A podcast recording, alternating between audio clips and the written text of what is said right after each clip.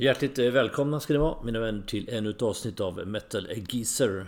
Idag tänkte jag ta er med på en odyssé genom mörk lyrik, storslagna kompositioner, pampiga arrangemang och mäktiga scenframträdanden. Vi ska nämligen prata om Goth Metal. Denna genre som eh, egentligen började komma på, i mitten på 90-talet och eh, var en utveckling ifrån något som kallades för Death Doom. Och eh, jag kommer komma in lite mer på, på historiken alldeles, alldeles strax.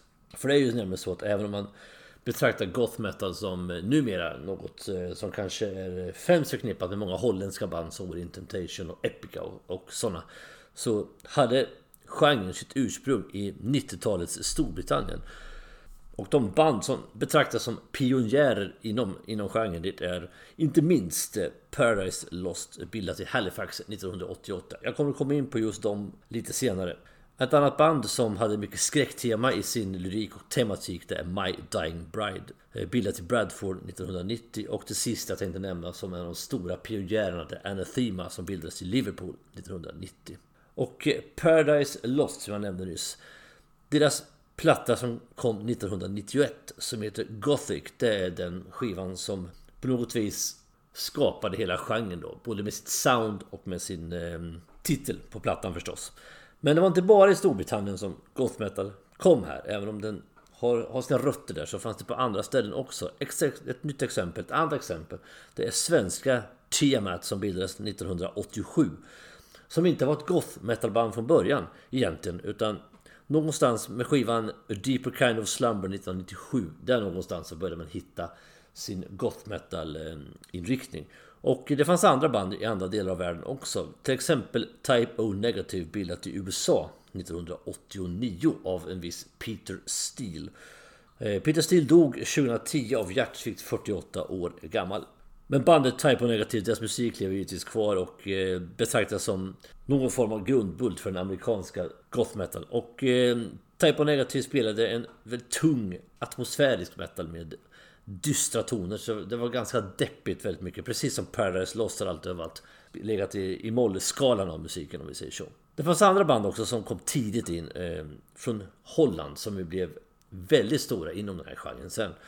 Bandet The Gathering bildades 1989 betraktas också som pionjär i den här genren då. Och precis som flera av de andra banden innan så var de här inte heller ett goth metal band från början per se. Utan de hade på något vis, de hade mera dystra atmosfäriska ehm, tongångar och de hade en manlig sångare också som hette Bart Smiths. 1994 så bytte man till en, en tjej som hette Annike von Giesbergen och där någonstans så blev man mera streamline och mera den goth metal band som vi känner idag. Och nu närmar vi oss faktiskt osökt lite grann de goth metal band som är mest kända idag som har kvinnliga vokalister. Det är en väldigt stor del av goth metal-genren idag. Och ett av de banden som var tidiga med det här, eh, som vi kan kalla för The Beauty and the Beast, alltså man har en kvinnlig vokalist och man har en manlig sångare som ofta growlar. Det, det är något som har blivit väldigt stort inom eh, goth metal-genren också.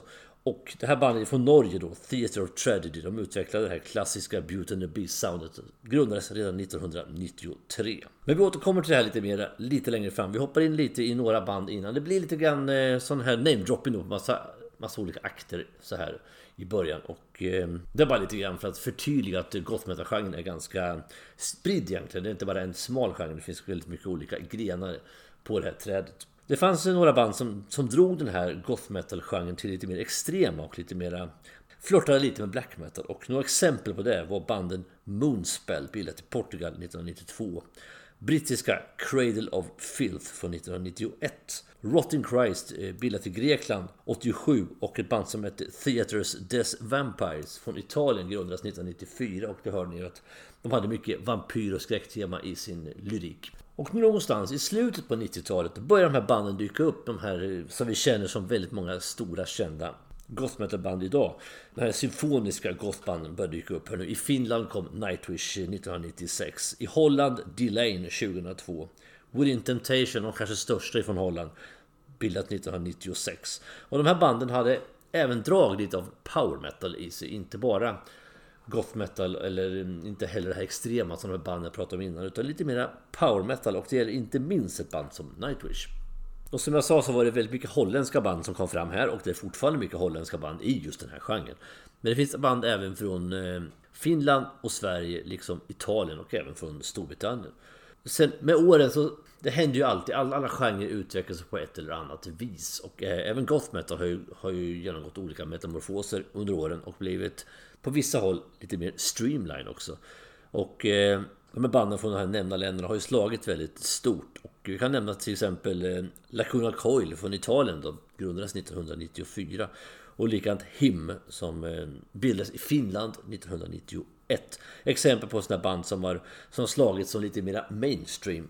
I USA har det varit lite trögare med goth metal än kanske i Europa. Så det kanske är en väldigt stor europeisk eh, företeelse egentligen primärt. Men det finns några stora band i USA och det är de som jag pratade om förut då, Type O Negative och även då Evanescence som grundades i Arkansas 2003 har lyckats. Det är de, det är de två stora exemplen på goth metal-band som har lyckats på andra sidan pölen. Beauty and the Beast var jag inne på lite förut. Jag ska fördjupa mig i några band till som har det. Det är den här genren när man liksom som ni så känner till så väldigt väl det här sättet att upp, eh, framföra musiken med en manlig sångare som primärt gör versen. En kvinnla, kvinnlig vokalist som sjunger refrängen. Ofta mycket growl också kan det vara. Framförallt från eh, den manliga sången. Och jag har nämnt några av de här banden innan men eh, de är så pass bra så de tål att upprepa säger vi. Eh, exempelvis eh, Lacuna Coil, Nightwish, Orient Temptation. Men vi har även band som Epica och After Forever och det är mycket Holland här också som ni hör och säkert känner till. Sen har vi ett annat band som har lite mer symfoniska drag men som ändå ingår i den här goth metal-sfären då. Det svenska Therion som bildades i Sverige 1987. Närmare bestämt i Upplands Väsby. Jag vet inte riktigt var det är i kranvattnet i Upplands Väsby. För att därifrån har vi både Yngwie Malmsteen, Europe och även Therion. Någonting är det som de gör rätt där uppe, norr om Stockholm. Och som jag sa så är det många band som som har sitt sound väldigt likt power metal. De flörtar mycket med power metal också i goth metal. De, de där två genrerna går ganska mycket ihop. Jag nämnde ett par stycken eh, exempel tidigare, inte minst Nightwish då. Men vi har fler exempel. Vi har exempelvis Visions of Atlantis, ett band som bildades i Österrike 2000. Ett band som är inspirerat av Nightwish i sitt sound och eh, även en del av namnet är faktiskt taget ifrån eh, Nightwish. Och sen har man även tagit myten om Atlantis och lagt in då i sin i i sitt bandnamn så därför blir det Visions of Atlantis. Och vi har även andra band, holländska Delane, ett likadant sånt här band som ibland nästan kan betraktas lite grann som power metal bitvis. Och andra band som ligger precis i gränslandet man kan säga, det är ju amerikanska Camelot och likaså svenska Falconer.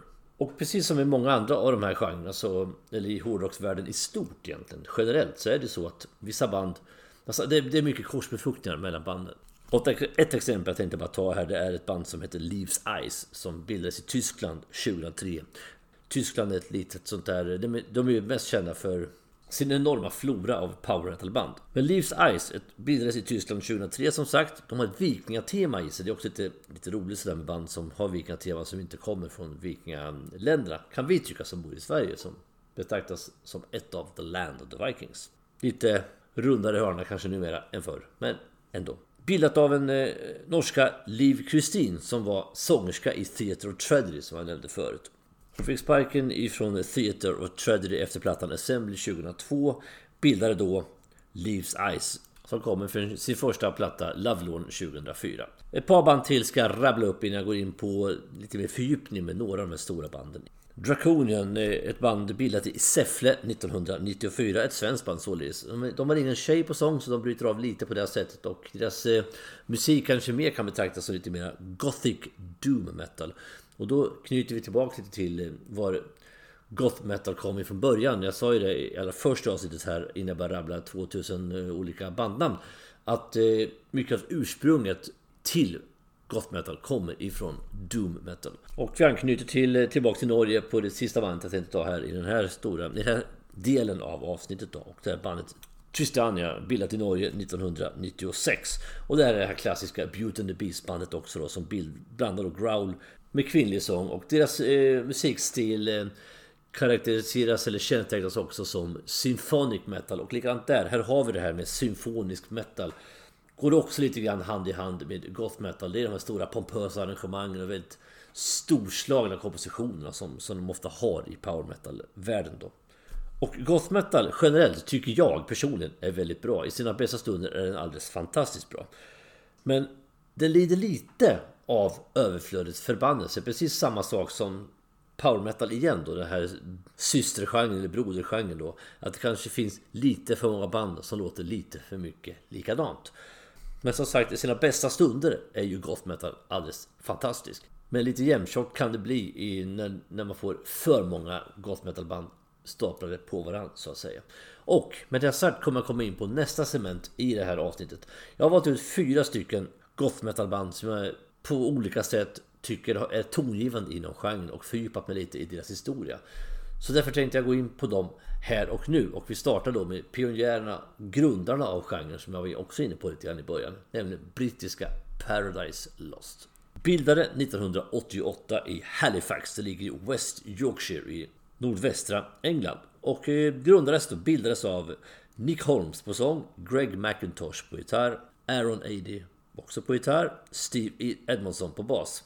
De här fyra stycken har varit ständiga medlemmar alltid i bandet. Så man har, man har faktiskt hållit bandet väldigt intakt och inte bytt särskilt mycket medlemmar. Där man har bytt mycket, det är på trumpallen. Där har man bytt trummis ofta. Och nu har man en finsk kille som heter Valeri Väyrynen. Och som en liten fotnot kan jag säga att man hade under ett antal år, 2009 till 2015, en viss Adrian Erlandsson på trummor. Han är alltså bror då till Daniel Erlandsson som spelar trummor förtjänstfullt i Arch Enemy. Eh, namnet Paradise Lost, var kom det ifrån då? Jo, det plockade man ifrån eh, 1600-talspoeten poeten John Miltons diktverk då, med samma titel. 1990 kom första skivan, Lost Paradise. Och här har man fortfarande inte blivit eh, ett goth metal band på det sättet. Utan man, man var mera på Doom och Death. Och återigen är vi tillbaks här. Ursprunget till goth metal ligger mycket i Doom Death Metal. Däremot 91, då började det hända lite grejer minsann. När plattan Gothic kom, den som jag också var inne på lite tidigare i avsnittet. Här bytte man sound och titeln och soundet gav den här skivan epitetet då att det var det första goth metal-albumet. Nu ska vi inte röra ihop Paradise Lost med andra band som Within Temptation och Nightwish och sådana i, i sitt sound. Det här är ett mycket, mycket mera melankoliskt och tyngre goth metal-band. De ligger verkligen på, på mollskalan av, eh, av genren utan tvekan diskussion. 92 släpper man skivan Shades of God och 93 kommer plattan Icon. Här började Holmes ändra sin sångstil också. Han hade tidigare haft en väldigt grymtande sång kan man säga nästan. Grymtade fram texten i lyriken. Men här började han ändra sin, sin sångstil till att eh, bli mycket mer lik eh, en viss James Hetfield i Metallica som han sjöng, inte minst som han lät i mitten på 80-talet. Så både bandets musik och Holmes sång utvecklades eh, kanske lite extra mycket just vid den här tiden. Och det visar sig i sin klaraste tydlighet på nästa platta som kom 1995. Draconian Times. Här har vi utan tvekan, utan diskussion Paradise Lost absoluta stora milstolpe. Den stora bastiljonen. Och här upptäckte jag Paradise Lost för egen del med den här skivan. Och även bandet själva tycker att den här plattan, det var den stora, det album som egentligen blev den stora måttstocken utifrån all deras framtida verk skulle mätas. Alltså, Så de tycker själva att det här är deras absoluta höjdpunkt. De har gjort jättemycket bra skivor efter det här. Men här någonstans hittar Paradise Lost sin formel, den gjutform man skulle fortsätta att arbeta utifrån. Ett litet nedslag på plattan eh, och låten Forever Failure. Här har man en eh, Charles Manson-sampling då som är tagen ifrån dokumentärfilmen The Man Who Killed the 60s. Men det finns mycket, jättemycket bra låtar på den här skivan. Det är en av de bästa låtarna utan tvekan. Men det finns jättemycket bra låtar på den här skivan. Hur det nu var i alla fall, trots att den här skivan betraktas som den stora bastiljonen, den stora, eh, allt som allt lutar sig mot i deras karriär. Så gjorde man trots det en viss förändring i sitt sound för man ville prova sina ramar lite grann. Ett tag. Man kom sen tillbaka till sitt ursprungssound som är som Draconian Times. Men man var ute lite grann på, på okänd mark och tassade några år. Man började lite i, på nästa platta redan på One Second och plockade in lite mer elektronika i soundet. Men det sålde fortfarande väldigt bra. Väldigt bra skiva. Och eh, Draconian Times och One Second är de två skivorna som har sålt absolut bäst i Paradise Lost eh, diskografi. Sen fortsätter man att utveckla sig mer och mer under plattorna, med plattorna Host 99 och Believe in Nothing 2001. Här plockar man in mer synt. Man alienerade ganska många fans ett tag. De här skivorna tycker jag själv inte är särskilt bra eller särskilt representativa för Paradise Lost. Och eh, även eh, Greg McIntosh, gitarristen, säger ju numera att han, han inte ens vill kännas vid den här plattan Believe in Nothing. Nästa platta, Symbol of Life. Som kom redan året efter, alltså 2002 Var man lite mer tillbaks till metalrötterna man, man hade väl provat de här eh, vägarna för att se vart de skulle bära och insåg att det var helt fel. Vi går tillbaks där vi var från början. Eller det var där vi var tidigare. Och den plattan är mycket, mycket, mycket bättre. En riktigt bra Paradise Lost skiva. Och där fortsätter man sen i samma stil med de nästkommande plattorna. Paradise Lost, In Requiem, Faith Dividers, Death Unitus. Och här har man gradvis tagit kliv tillbaks till Draconian Times-soundet. Paradise Lost är ett band som är fortsatt aktiva utan, utan tvekan. Man har släppt skivor som eh, Tragic Idol, The Plague Within, Medusa och senast så sent som 2020 kom plattan Obsidian. Så att eh, vi har mycket kvar att ge och har mycket kvar att eh, utforska och utveckla och eh, är fortfarande väldigt relevant goth metal band i den delen av eh, skalan som vi, som vi pratade om. Mörkare, dystrare, tyngre, mer melankoliskt. Nick Holmes, sångaren, hans stora inspirationskällor på sång är Bruce Dickinson och eh, James Hetfield från Master of Puppets-serien ungefär. Där tycker han att Hetfields sång var som bäst och det är den han försöker på något vis ha med sig som inspiration tillsammans med Dickinsons då. Och eh, Greg McIntosh Hans gitarrspel är inspirerat av Jimi Hendrix och Tony Iommi så det är ju liksom inga lättviktare som de har som inspirationskällor och de har väl själva i sin tur blivit role models för yngre band. Som sagt, vi pratar tung goth metal, mycket melankoli, mycket svärta och mycket tunga riff. Jag har sett bandet en gång live och det var på Sweden Rock Festival 2013. Den var bestämt 8 juni. Och eh, de stängde festivalen, inte bara för kvällen utan för egentligen för hela alltet för det här var sista kvällen det här året. Rush hade varit den stora headlinen på kvällen och efter Rush så spelade Aventasia och Paradise Lost samtidigt som avslutande akter. Lite sådär, vilka vill jag se? Ja, jag kände liksom att Avantage är ett band som jag hyser stor respekt för men ett band som jag kanske kan komma att se lite lättare i framöver. Paradise Lost är inte i Sverige jättejätteofta. Jag kände att jag vill ta chansen att se dem och det ångrar jag inte. Det var en remarkabelt bra konsert. Riktigt, riktigt lyckad och jag är glad att jag har sett dem. Och jag ser fram emot eh, fler skivor och förhoppningsvis fler konserter med bandet. Och därmed släpper vi Paradise Lost och går in på nästa stora band inom Golf Metal. Då förflyttar vi oss ifrån Storbritannien till Finland och pratar om Nightwish. Bildade i en liten stad, drygt 10 000 invånare borta i östra Finland nära ryska gränsen. En, en liten stad, en liten ort som heter Kides, ursäkta mitt finska uttal.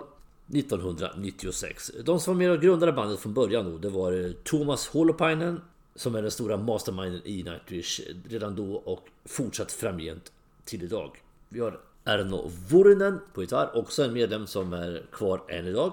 Och Tarja Turnen, han var alltså tre stycken från början. Tarja Turnen på sång.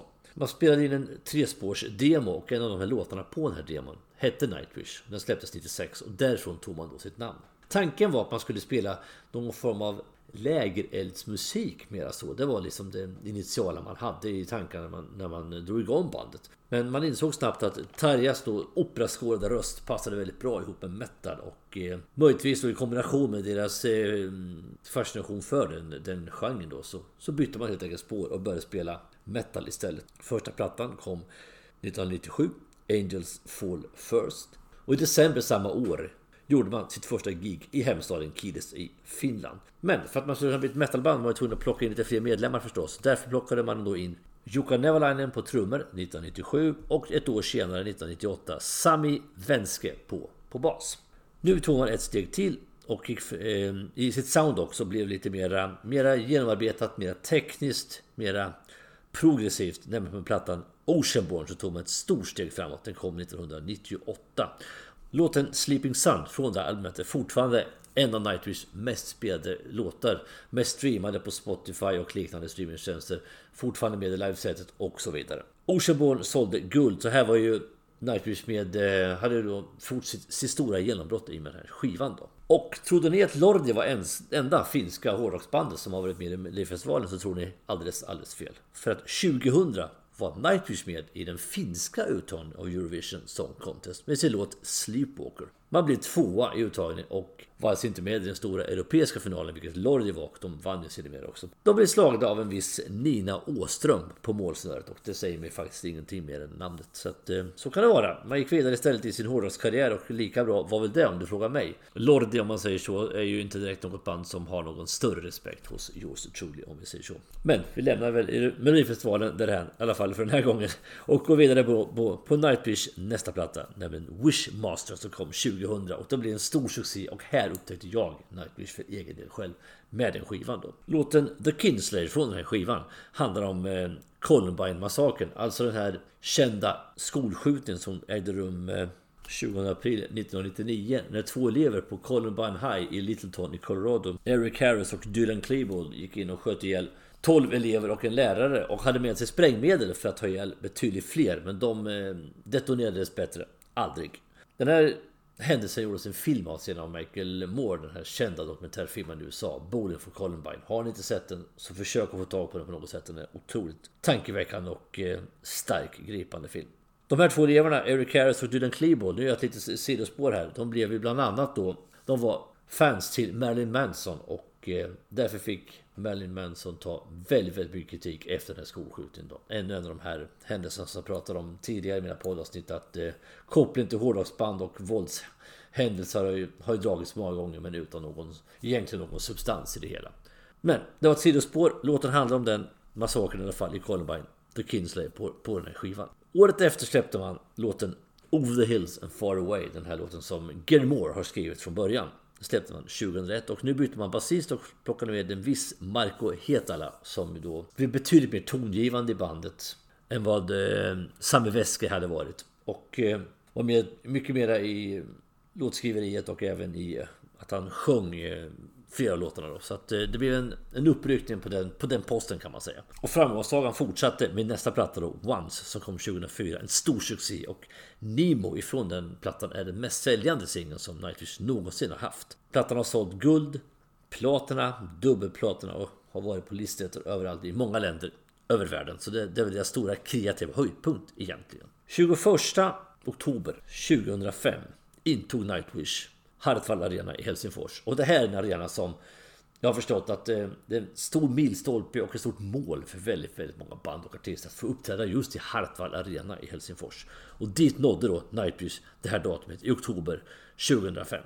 Efter spelningen så fick Tarja Turunen sparken ifrån Nightwish och eh, det här var, ja det finns alltid två sidor av myntet då. Jag tycker själv att sättet de, de avpoliterade Tarja var, var väldigt, väldigt tveksamt i alla fall. Man hade alltså skrivit ihop ett, ett brev till Tarja innan konserten.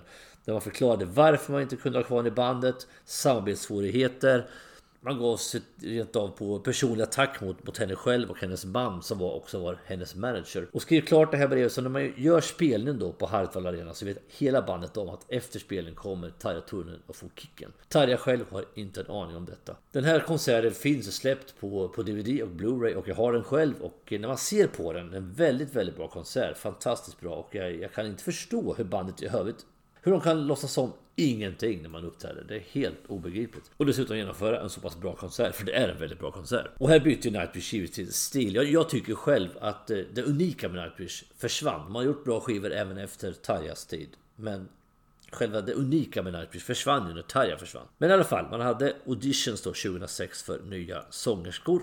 Och 24 maj 2007 så anställde man Annette Olsson ifrån Katrineholm i Sverige, född 1971.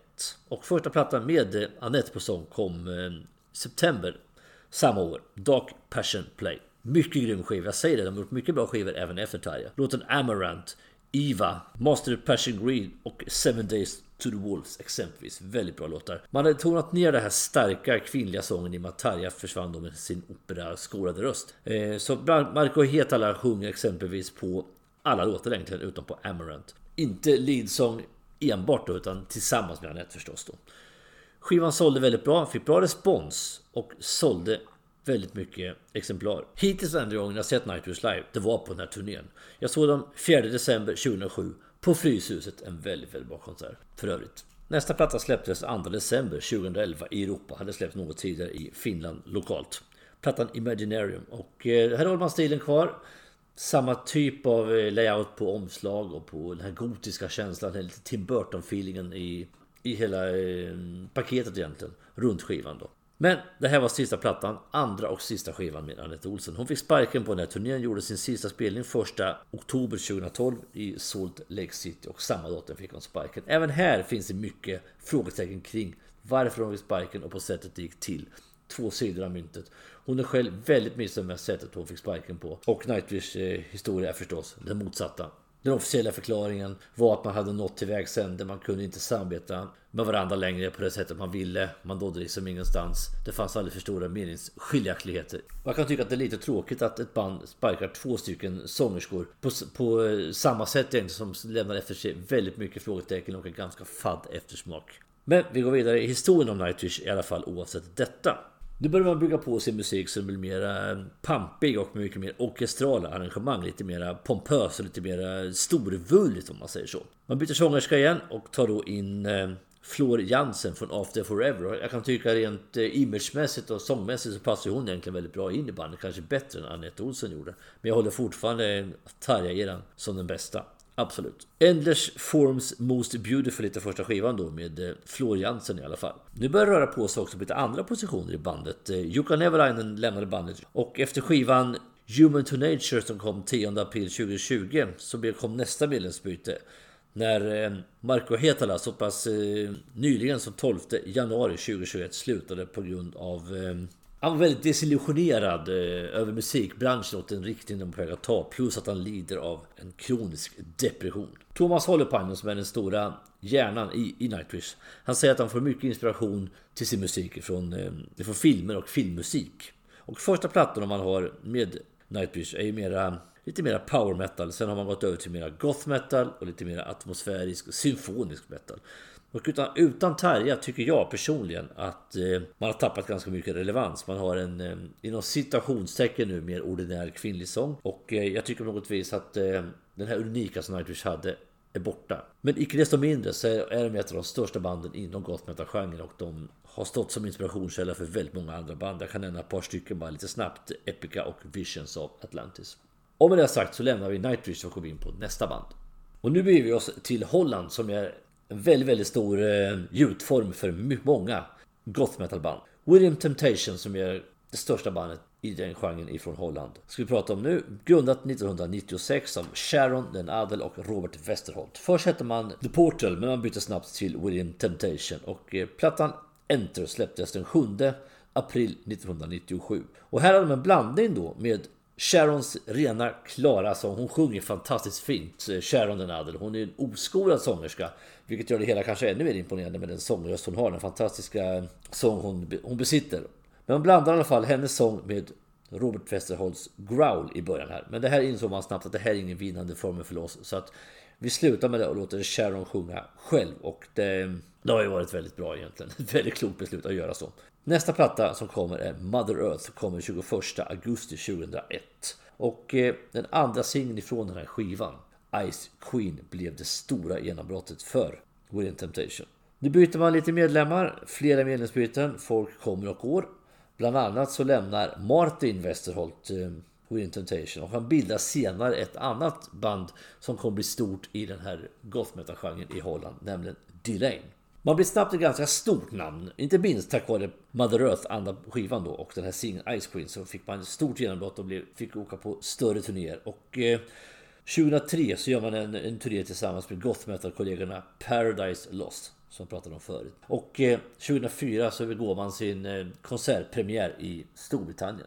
15 november 2004 kommer plattan The Silent Force och eh, här upptäcker jag William Temptation och eh, inser vilket fantastiskt bra band de är. Här har man utvecklat sitt sound, skruvat ut det lite grann på, på de rätta knapparna och man är mer symfonisk och mer atmosfärisk i sitt sound. Och eh, i kombination med Sharon and others eh, fantastiska röst så blir det en väldigt snygg eh, kombination. Och man kryddar det här då med en fantasy-lyrik som skapar en viss mystisk känsla runt eh, musiken. Låtar som Stand My Ground och See Who I Am, det är grymt bra låtar. Väldigt högkvalitativ goth metal. Skivan fick väldigt, väldigt bra recensioner och sålde bra och eh, ledde till stora listplaceringar och ännu större turnéer. Men man fortsatte att ta steg i rätt riktning hela tiden då. Och 9 mars 2007 kommer plattan The Heart of Everything. Där man liksom förfinar det här symfoniska goth metal soundet ytterligare. Man är ju väldigt storvulna och pampiga Wind Temptation.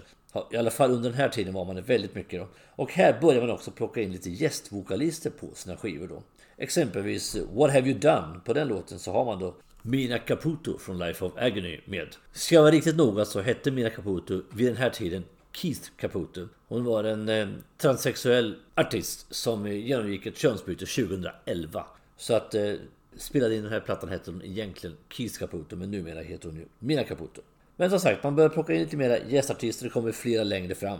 Bra recensioner, bra försäljning på skivan. Och man gjorde en stor turné tillsammans med mina goth metal-kollegor Lacuna Coil här också. Sen kommer den plattan som jag kan tycka är så här långt eh, det absoluta mästerverket i eh, Within Temptations karriär, nämligen The Unforgiven 29 mars 2011. Jag såg dem på Trädgården i Göteborg 26 oktober det här året. Fantastiskt bra konsert, jättebra konsert. Det här albumet bygger på en tecknad bok faktiskt. Eh, lite oväntat sådär kanske, men jag återkommer lite alldeles strax om lite närmare på det. Låtarna är lite mer rakare, men fortfarande med ett klassiskt goth metal sound. Det här atmosfäriska, stora symfoniska soundet har man skalat av lite grann och fått lite mer rakare rocklåtar. Men fortfarande väldigt, väldigt klassiskt goth metal förstås. En innovativ platta på många sätt och vis och som sålde väldigt, väldigt bra och turnén blev en stor succé. Det här är ju som ni förstår en konceptplatta då i och med att den bygger på en tecknad bok. Där karaktärerna i låtarna finns i det här tecknade albumet. Albumet är tecknat av två inte helt okända tecknare då. Steven O'Connell och Romano Molinar och det kan inte säga så jättemycket för gemene man. Men de ligger i alla fall bakom klart större, mm, mer kända alster som X-Men och Witchblade. Låtar som Faster, She Need, Shot in the Dark och Iron är ju exempel på riktigt, riktigt bra låtar från den här skivan. Och jag pratade om att man hade gästvokalister med på skivan och här på nästa platta tar man ett steg till. Skivan Hydra som kommer 31 januari 2014 går i mycket samma stil som föregångaren då. Men här har man många gästartister som är och sjunger på skivan. Howard Jones, inte den Howard Jones som eh, ploppade på syntarna på 80-talet utan Howard Jones, vokalist i Killswitch Engage, är med i låten Dangerous. Och sen har man faktiskt plockat in en rappare, Exhibit, på låten Amber Run. Och eh, en viss Dave Piner från Soul Asylum på The Whole World Is Watching. Men det kanske mest kända eh, gästvokalist inhoppet det är Tarja Turunen ifrån Nightwish. Jag säger det, eh, det finns en viss korsbefruktning även inom goth metal-genren utan tvekan. Och den låten man släppte där, What about us, är väldigt, väldigt bra. En väldigt komplett låt med två fantastiska sångerskor. Den här plattan åtföljdes av en stor turné där man sålde, enbart i Europa sålde man över 120 000 biljetter. Nästa skiva, Resist, kommer första februari 2019. Och även här fortsätter man med, sitt gäst, eh, med sina gästvokalister då som, som man kryddar musiken med. Och man har nog egentligen valt att hålla fast vid det här soundet som man skapade redan på The Unforgiven och förfinade på Hydra och håller fast vid det på Resist. Mycket goth metal sound men, men ändå lite mer rak metal också i det. Här har vi exempelvis eh, Jacobo Shaddix från Papa Roach som sjunger och Anders Fridén från In Flames är med också. Och som jag sa så har man kvar sin goth metal-formula fast man har lite mer modernt eh, metalinslag i musiken. Så man utvecklar sig lite, lite grann hela tiden. Man plockar in lite industri och lite elektronika men har goth metal eh, soundet som ett fast fundament i sin musik. Så att Within Temptation är ett band som utvecklar sig hela tiden. Deras tydligaste goth metal skivor ligger några år bakåt i tiden numera. Men de förnyar sig fortfarande väldigt förtjänstfullt och är till dags dato fortfarande fortsatt ett av goth metal-genrens absolut starkaste namn. Och med det sagt går vi in på det fjärde och sista bandet som jag tänkte fördjupa mig i i det här avsnittet. Och då tar vi det stora klivet över eh, den stora pölen, Atlanten och hamnar i USA. Närmare bestämt i Little Rocky, Arkansas 1995. Där bandet Evanescence bildas då av Amy Lee och Ben Moody. Men det tog ganska många år från det här bildandet tills man faktiskt var ett komplett band. Så långt fram som 2003. Och samma år kom Fallen som blev en megasuccé direkt och sålde i 15 miljoner exemplar har legat på topplistor världen över. Och eh, exempelvis har vi ju låten då Bring Me To Life som blev etta i Storbritannien och eh, låtar som My Immortal gick också väldigt bra, blev sjua i USA och i Storbritannien. Andra skarpa låtar ifrån den här skivan är Going Under och Everybody's Fool. Så på något vis skapade Evanescence sin bästa skiva kanske tycker många i alla fall, direkt med sin första platta. Och det är svårt att återupprepa en sån här megasuccé förstås. Men eh, man gör goda försök, absolut. Jag återkommer till det alldeles strax. Ben Moody lämnade bandet 2003 faktiskt efter Fallen. Han var med på grundaren 95, lämnar efter att man har fått sin stora supersuccé 2003 på grund av inre slitningar i bandet och ersattes av en kille som heter Terry Balsamo. Och eh, 2006 lämnar också basisten Will Boyd. Det här är ett band som har haft mycket medlemsbyten fram och tillbaks genom åren. Det tog tre år innan nästa band, äh, eh, album kom. Den kom 25 september 2006. Tre år och det kan ju ha att göra med att man eh, på något vis fick den här supersuccén också från början då. Det gjorde att man hade en väldigt långsam skapande process på den här skivan. Men det finns mycket bra låtar på den här andra plattan också. Exempelvis Call Me When You're Sober. Den handlar om Emilys eh,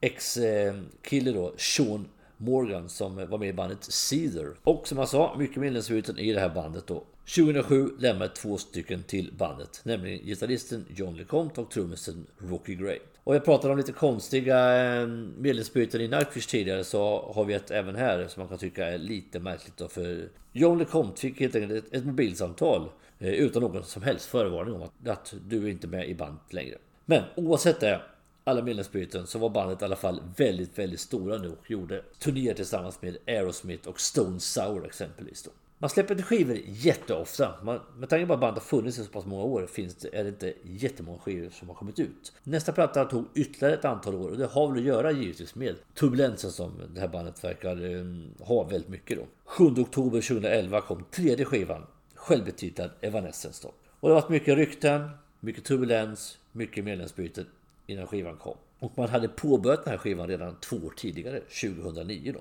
Men det tog eh, ett par år innan man fick den klar. Då har man i alla fall varit ute på turné efter den här eh, plattan och efter en lång turné som avslutades med ett gig på Wembley Stadium i London så tog man paus då. Det här giget gjorde man 9 november 2012 tog man en paus och det gick det ytterligare några år innan det hände någonting i Evanescens Evanescence eh, karriär. Det tog faktiskt tre år till och in fram till 27 april 2015 då man var tillbaka igen och gjorde en spelning på Osfest i Japan. Men det var inte slut med turbulensen i Evanescence för det. 21 november 2015 så annonserades det ut att man hade bytt medlemmar igen. Balsano som då hade kommit in eh, på gitarr 2003 lämnade och en eh, viss Jen Majura kom in. Det är en tysk kvinnlig gitarrist, en super eh, fantomgitarrist som kom in i bandet. Man släpper skivan Synthesis eh, 10 november 2017. Nu har man ändrat sound lite, man är lite mer orkestral i sitt sound och man har lite orkesterarrangerade versioner av gamla låtar på den här skivan. Då. Som jag säger då, den här karriären, den blir ganska lång. Men det är inte väldigt mycket skivor egentligen som kommer kommit ut. The Bitter Truth kom 17 april 2020 och då hade man bytt ut så mycket som sex stycken medlemmar sammanlagt under karriärens gång.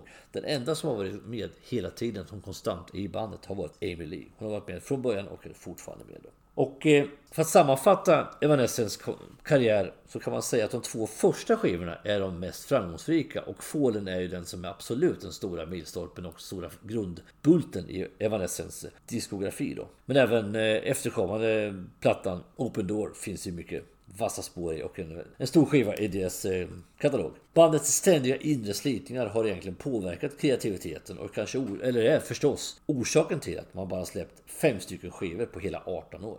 Men icke desto mindre så är ju Evanescence det stora amerikanska goth metal-bandet tillsammans med Type O Negative som jag pratat om tidigare. Och Evanescence är ju aktiva än idag och eh, 16 juni detta år är en konsert inplanerad på Skansen i Stockholm som vi har biljetter till och jag hoppas att det blir av. Det är ett band som inte har varit jätteofta i Sverige och att eh, ta chansen när de dyker upp. Det ska bli roligt att se en av de stora eh, banden inom goth metal-genren som Evanescence Trots allt det. Så jag och Helena har biljetter dit. Jag hoppas vi kommer iväg. Det ska bli väldigt roligt. Och med det sagt så är vi i mål med det här avsnittet om eh, goth metal. Jag har ju pinpointat fyra stycken band som jag anser vara framträdande inom genren. Och så har jag ju rabbat upp otaliga andra band som också finns med i den här goth metal-sfären. Det är ju en eh, genre som, som spretar lite. Och man kan inte säga att alla goth metal-band låter likadant. Utan det finns lite olika typer, lite olika inriktningar. Och banden i sig ändrar också sitt sound lite grann genom åren då.